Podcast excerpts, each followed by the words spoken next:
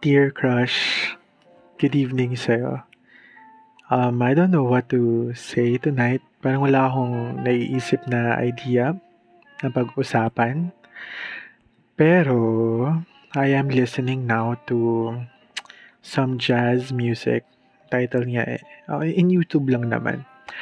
It's called Night Paris Jazz. So, why don't we talk about Paris?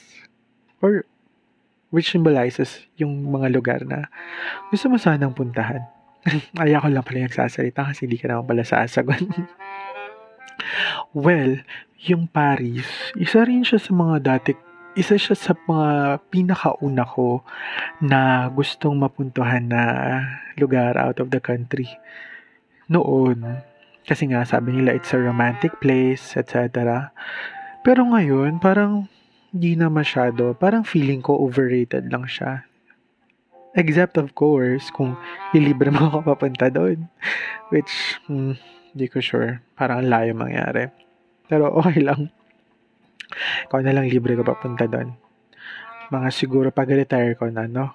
Baka may milyones na ako by that time. Kaya kita ilibre. Kahit matanda na tayo. Nakakilig isipin, no? Pero actually ngayon nga, nag-iba na yung mga trip ko sa buhay. And di ba nasabi ko naman sa noon na yung pagpunta sa ibang bansa, parang parang sa pangarap ko na lang yun. Naiisip nung, nung, nung bata pa ako kasi hindi naman talaga kami well off. Hindi nga kami nag ano eh, pi, nagpupunta lang kami nun sa Maynila to visit our my tito, ganun. Yung family niya, na eventually nag from Pasig sila tapos lumipat sila ng Antipolo ganun hanggang nung umalis na sila nag migrate sila to Canada ganyan um wala na hindi wala na ako napuntahan ganyan so yung mga napuntahan kong lugar dito dala yon nung sa mga ta- naging trabaho ko. 'Di ba nasabi ko naman sir, dalawa yung naging work ko, part-time tapos isang full-time. Yung part-time work ko actually is ano, sabihin ko ba, college instructor. At yung full-time naman sa isang um, national government agency. So, pareho sila, nagkaroon, dahil sa both work ko ay nagkaroon ako ng mga opportunities na pumunta sa iba-ibang lugar dito sa Pilipinas. Dahil nga rin sa work ko, first time ko na-try na na makasakay ng plane. Taalala ko pa noon ng first time kong sumakay ng plane as a, ano to ah, teacher. Anoon kasi, hindi pa ako part-time, full-time teacher pa ako nung, yun yung pinakauna kong naging work. Ganyan. Ngayon, naisip ko, ano, um, yun, kasali ako, ako yung parang chaperone ng mga students kasi may national activity na attendance sila. Competition yun actually.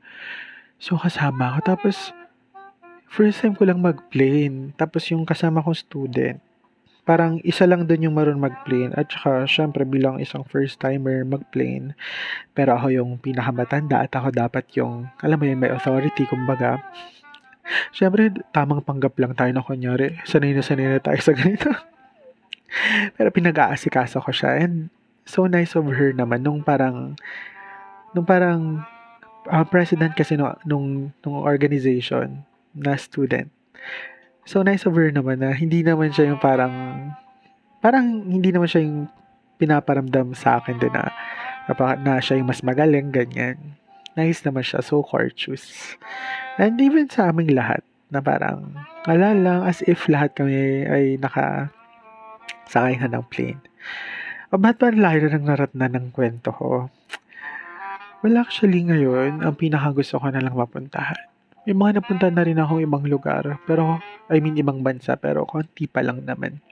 Kasi nag-start lang ako 2018 sa Singapore, tapos 2019 sa Thailand and sa Indonesia, ganyan. Mm, ay, Malaysia pala, Malaysia. Yung Sabah, ganyan. Pero yun na nga, 'di ba, 2020 nagkaroon na ng pandemic. So, yearly na sana yung mga mga gala, Oh, pero okay lang yon May purpose naman sa God sa lahat ng bagay. At yun nga, nakilala naman kita in the future. Because maybe of the pandemic, I don't know.